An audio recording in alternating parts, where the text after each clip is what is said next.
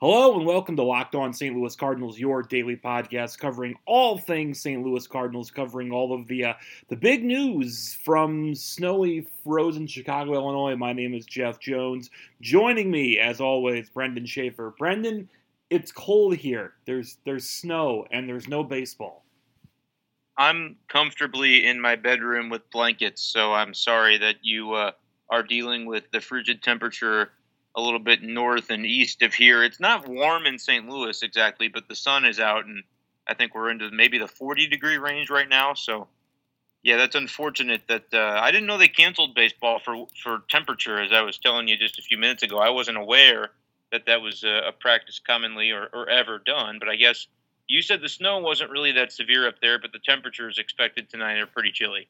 Yeah, I, I, think they had some issues on Saturday. The last time the Cubs played was Saturday. They were uh, they were wintered out yesterday and then today as well. And I think there were some pretty strong complaints. I was out walking around this morning, and it's it's cold. It's not great up here, so I certainly understand the, uh, the, the the reason for the cancellation. I was, I guess, hopeful that either they would go ahead and squeeze the game in today, or they would reschedule today's game for perhaps a doubleheader tomorrow. But no such luck. Moved on to June, so now what was a three-game set becomes a two-game set, and uh, I have no productive reason to be in Chicago today. So I'm gonna go, I don't know, get grilled cheese sandwiches and uh, pretty much chill out. That doesn't sound bad. I would just advise you to wear plenty of layers. I did. I did pack for the weather. I managed to bring the winter coat with the gloves and you know a couple extra dry pairs of socks. I, I I'm, I'm well Chicago seasoned, so I was I was ready for what came. But the one thing I didn't bring was boots. I, you know, you, you only pack the one duffel bag, uh, so I only had room for one spare pair of shoes, and the uh, the snow boots did not make the cut. So trudging through snow and Sperry's so far has been the move. That's that sounds like a lot of fun for your feet. They look. They're weatherproof. Uh, baseball is not weatherproof, but things do march on. The Cardinals today with a couple of roster moves. Luke Gregerson and Jedd Gyorko both activated from the disabled list.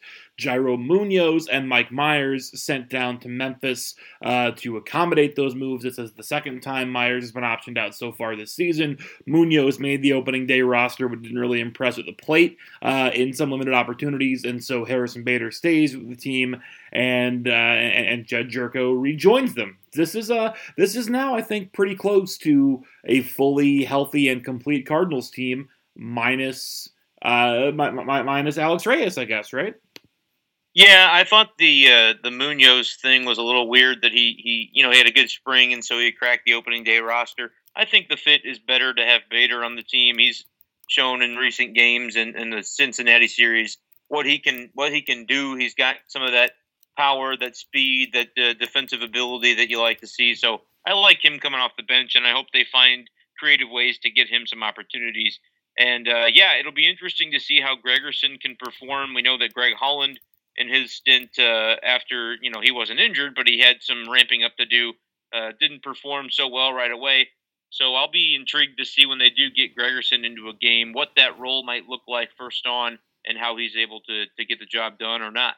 Yeah, the uh, the shuffling of roles for Greg Holland was definitely a story over the weekend. Uh, you had the expectation that, you know, the Cardinals, with their first real save opportunity since Holland joined the club, the expectation that he would come running out of the bullpen, and instead, lo and behold, here came Bud Norris, uh, who has since had another save opportunity. It is three for three to give up a run and put some runners on base yesterday against the Reds. Uh, what do you what do you think of putting Holland in a situation where maybe he's not fully ready to contribute to the big league bullpen and sort of trying to trying to, to ease him in.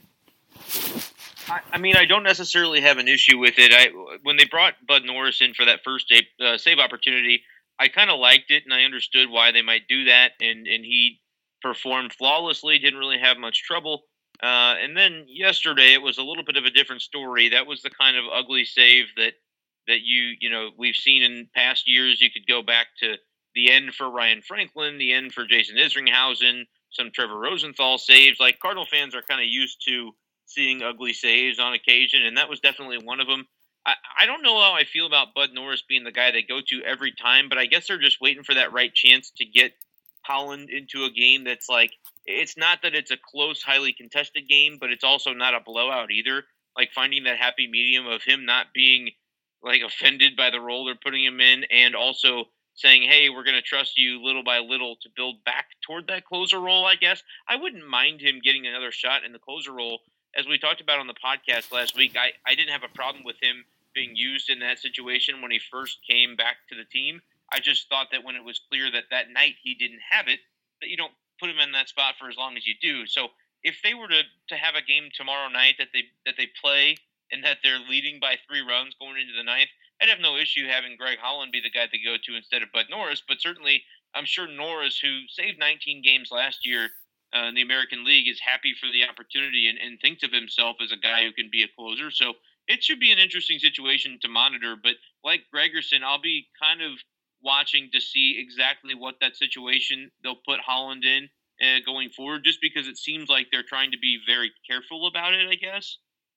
Yeah, the, you know the the one thing that I wonder about if if you're trying to work Gregerson in and you're still trying to feel out spots for Holland, uh, then it can make the rest of those roles in the bullpen, for now at least, a little bit questionable because it means you're going to have maybe John Brebbia in some higher leverage spots.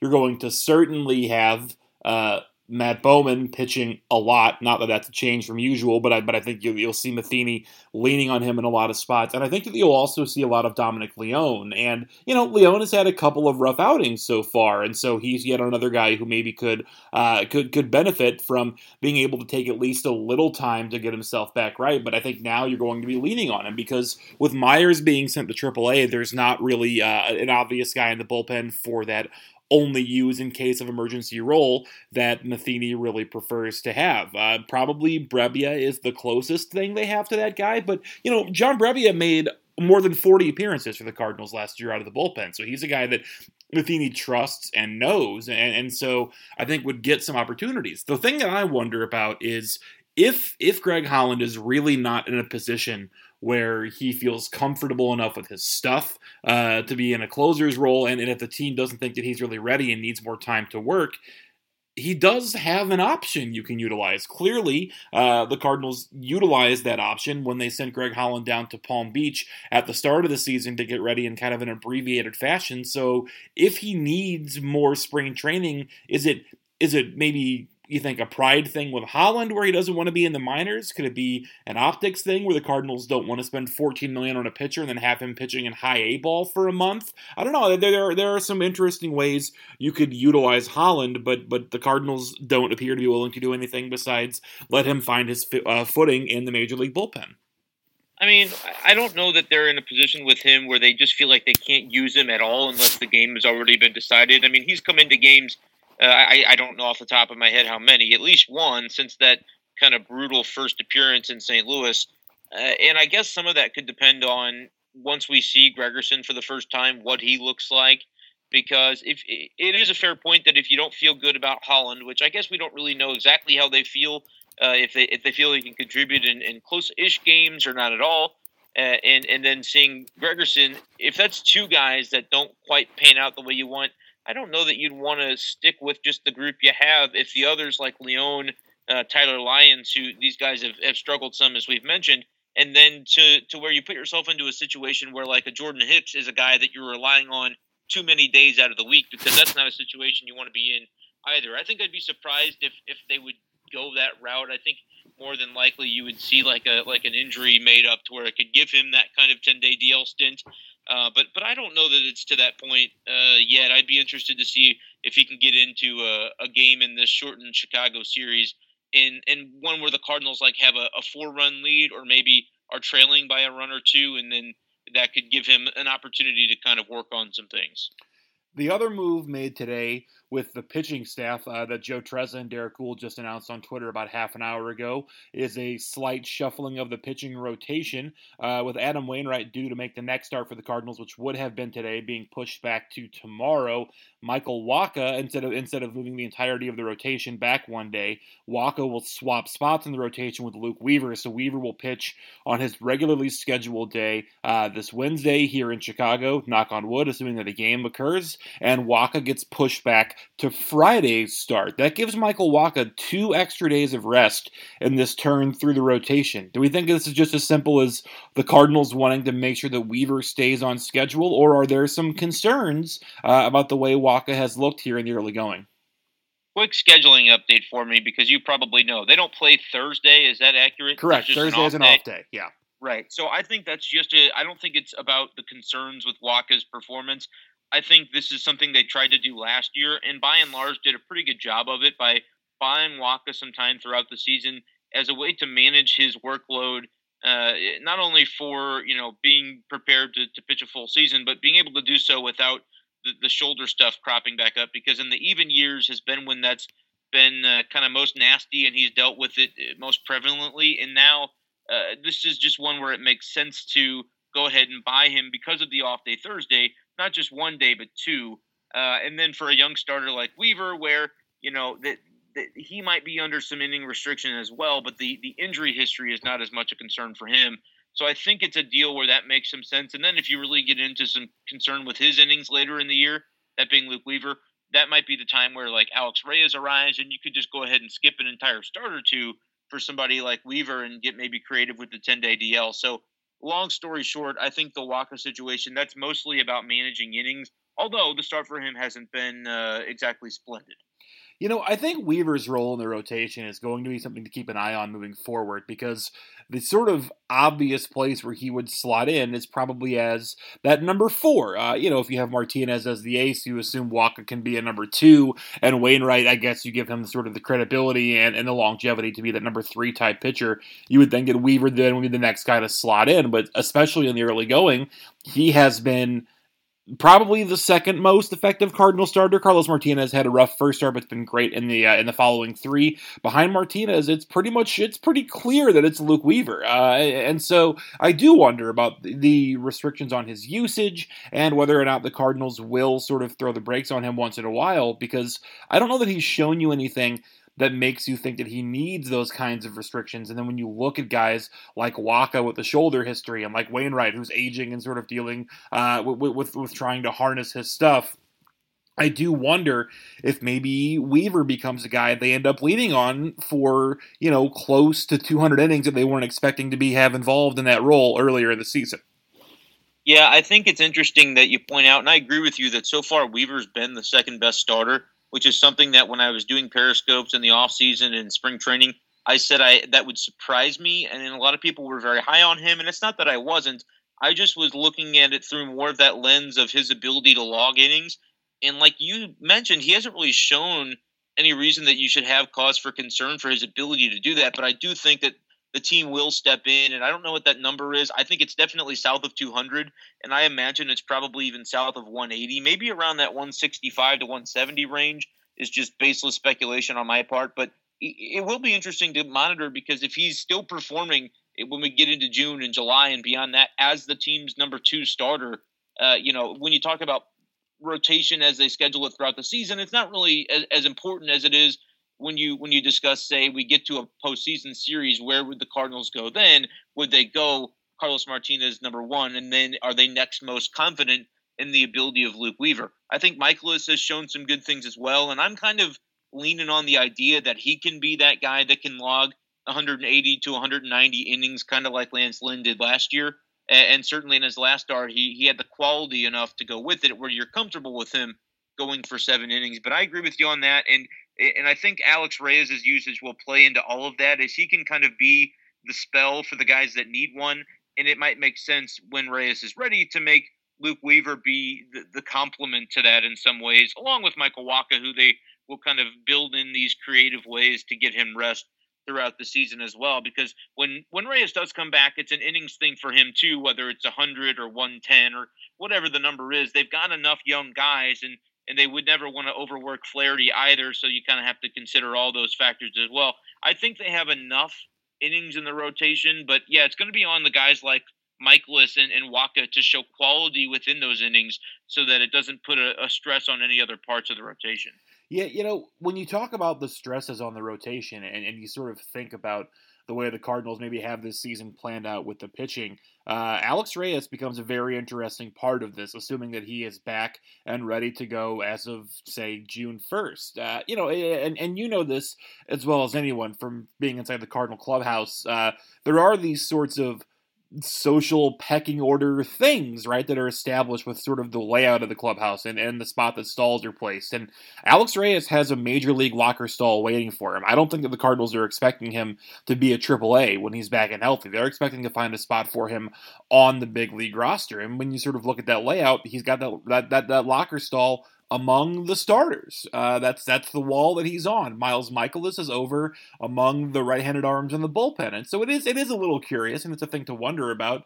Uh, but it also, I think, speaks to the expectations the Cardinals have for Alex Reyes. You know, the uh, the sort of rule of thumb here is to never try to make those decisions ahead of time. That usually problems with an overstuffed rotation or what appears to be an excess of personnel do tend to fix themselves over time. So, uh, you know, maybe by the time that Alex Reyes is ready to come back, there will be a clearer idea of what the Cardinals will and won't need but it is sort of hanging out there as, as a way to maybe fill in the Cardinals hope probably say 100 innings or so from the rotation later in the season. Yeah, but I think as long as a, a guy like you mentioned with Mikolas, like being maybe one who has to, to, to continue to play for his rotation spot, I, I, think he's going to give you enough quality. And as many times as he can throw six or seven innings uh, and, and continue to do so, I think that's going to be plenty to, to keep him in the rotation as long as he's healthy. And then maybe you look at the the situation with Wacha and whether it's baking in extra time with with you know a DL stint for for any other guy. But if the guys that continue to throw innings, with the except the only exception to that is Luke Weaver. Like if every other starter is throwing seven every time they go out, and Luke Weaver is throwing seven every time he goes out, I think Weaver is the one that eventually you have to be more careful with, just because he hasn't done it for for his career. I don't know off the top of my head I think he's uh, mid 130s as far as his career best for innings, and that was last year. So would they extend that beyond 30 or 40 innings? I don't think they would. Yeah, it, it, it's a fair question. And, and, again, we'll watch it develop as the year goes on. You don't need to make any proclamations ahead of time, but it is for sure uh, an, an interesting challenge that the Cardinals are going to have to settle as they uh, as they drag out here through the season. The lineup for the Cardinals, on the other hand, is still having to deal with the early season struggles for both Matt Carpenter and Kolten Wong. Uh, with Jedd Gyorko now active off the DL, I would imagine he is going to get his fair share of time uh, in the in the infield and take some of those starts away from from players who may be struggling. Though I don't know about you, but I, I expect that maybe Kolten Wong is going to end up sitting with a much higher frequency than Matt Carpenter. I doubt you'll see. Uh, yeah, I, I think that's probably fair, and certainly with the way Wong has performed so far, they're going to have re- plenty of reason to get Jedd Gyorko in there. And so I'd be surprised if Wong were to start against a lefty like at all just for a while just just because of the fact that you didn't have anybody pushing him for a spot before because we didn't really think much of what Munoz was bringing to the table and, and that's why it makes sense that he was sent back down. But Gyorko is a different story. He's a guy who's built up two years of consistent play, uh, you know, under Mike Matheny within this organization. And so uh, even though the team is riding high right now, you know, we should mention they did just sweep the Reds, um, which is kind of what you expect. I said going into – uh, this kind of area of seven games in two weeks against Cincinnati that you needed at least five. And now that they got four of those in the first series, you, you got to win that second series and continue to put the pressure on the bad teams. But I, I think definitely you see yesterday the offense didn't quite do uh, as much as they had in some of the days before that. And so you're going to try to be finding every way that you can to, to put the optimal lineup out there. And so certainly against lefties, I think Gyorko gets the start. And uh, like you mentioned, it's probably not Carpenter sitting in those cases as much as it would be uh, Kolten Wong. Yeah, the four game sweep of the Reds maybe doesn't feel as gratifying as would a uh, a four game sweep of another opponent just by virtue of how bad the Reds are. They've won yeah, two games so far this season, uh, and I agree good. with you. yesterday, yesterday, it sort of felt like the Cardinals were just doing everything they could to get out of the park as quickly as possible and still managed to leave with a win. Uh, so that's a plus, I guess, for the for the Cardinals to be in that position. But look, you do have to beat up on on the bad teams, as you mentioned. The Cardinals missed the playoffs by one game in 2016, and they played 500 ball against the Reds that season. If they had played 600 ball against the Reds that season, they are comfortably in the playoffs. And so those games, those games do matter. Uh, and it's the first time the Cardinals completed a four game sweep against the Reds since the 1940s when in Cincinnati. So not not a common thing to have happen, uh, and I'm sure buoying for the Cardinals now to, to pull a win streak into Chicago. And here's a prediction for I don't even know who's on the mound for the Cubs, but I bet Greg Garcia somehow finds his way into the lineup one of these two games uh, because, you know, he uncorked two home runs and a double, causing me to dub him Greg Musial because that was yeah. uh, an unexpected and fantastic performance when he was able to get into the lineup there in Cincinnati. I felt we should probably mention that as well. His two home runs uh, in that one game equaled his total in 290 plate appearances from 2017. So pretty remarkable uh, weekend for Greg as well.